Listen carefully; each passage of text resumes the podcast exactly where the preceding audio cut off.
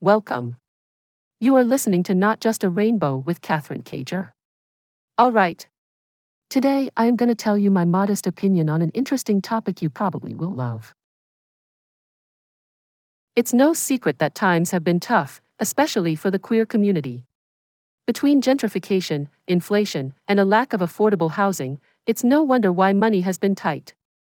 You're not imagining things, the Bureau of Labor Statistics reported that from 2020 to 2022, prices of goods and services skyrocketed with an average increase of 12.45%. Mix in the rise of the remote work lifestyle, with no need for a long commute to the office, and cities don't look as appealing anymore. Questions like, should I stick around, or should I get out of here, are becoming more common. LGBTQ folks tend to make less money than heterosexual people. The skyrocketing cost of living is making it even harder for queer people, whose incomes are already lower than average. According to the Human Rights Campaign Foundation, LGBTQ workers make 10% less than non queer people. It gets worse for LGBTQ women, who earn 13% less, trans men 30% less, and trans women 40% less than the average. Devante Love, a spiritual therapist and former martial artist at the Gay Games, felt like city life wasn't doing him any favors. I finally realized that New York was draining me financially and wasn't giving me anything back to make up for it. Now I'm living in College Station, Texas, home of Texas A&M University. My rent went down from $2,000 to $700, which included utilities. I was able to save a ton of money on rent and going out less. With the money I saved, I was able to pay off my $65,000 in student loans in two and a half years. Love said they stopped doing all the fun stuff like going to Broadway shows, fancy dinners, and parties, so they saved around a thousand bucks each month on that. Even so, Ashley Couto, a writer living in Montreal, thinks that moving to a large city can be a great chance to explore your individuality and freedom as a queer person. She grew up in a really white, Christian, traditional suburb and then went to college in the city. After she finished college and got a job with remote working options, she moved back to the burbs to save some money. She said she needed a rest from all the noise and pricey rent prices in the city. After taking some time to build up her bank account, Couto shifted to Toronto to have more options to work face to face. But once her boss relocated, the financials didn't make sense anymore. I understood I could have more space in Montreal for less money than I did in Toronto, she said. I was spending $2,600 a month for barely 500 square feet, but now I'm paying $1,650 for 1,500 square feet. Having money and being involved in your community are both important for a thriving society. Having too little money and not feeling a part of a community can really take its toll on us. According to Jack Turban, MD, who's an assistant professor of child and adolescent psychiatry at the University of California, San Francisco, societal stigma can be especially hard on queer people and lead to higher levels of anxiety and depression.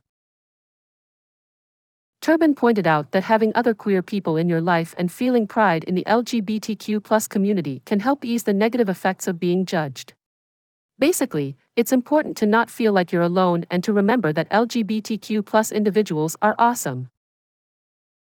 Turban suggests that if you're considering a move to a less populated area, it's important to think about what support systems you'll be giving up. It could mean that you'd be losing some of the advantages that protected you in the past. Turban suggests that you think about a few critical questions.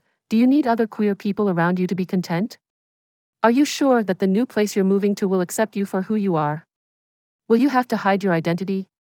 If you move away from your community, will you still be able to stay in touch with them online or through visits?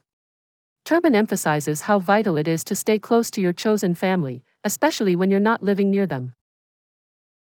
Randy Hubach, a professor of public health and the director of the Sexual Health Research Lab at Purdue University, mentioned that although rural areas usually don't have as many resources, the new developments in telemedicine due to the pandemic help make up for some of that. It's clear that LGBT people living in rural areas don't have the same protection from discrimination as those living in urban areas. In addition, many rural areas have religious exemptions that allow service providers to refuse to serve LGBT people. However, rural communities have strong social networks, which some LGBT individuals find welcoming and comforting. There are also medical practices that provide telemedicine options and self testing for people who live in rural areas. When talking about Love's move from Manhattan to College Station, Hubach pointed out that college towns offer a unique mix of both rural and urban environments.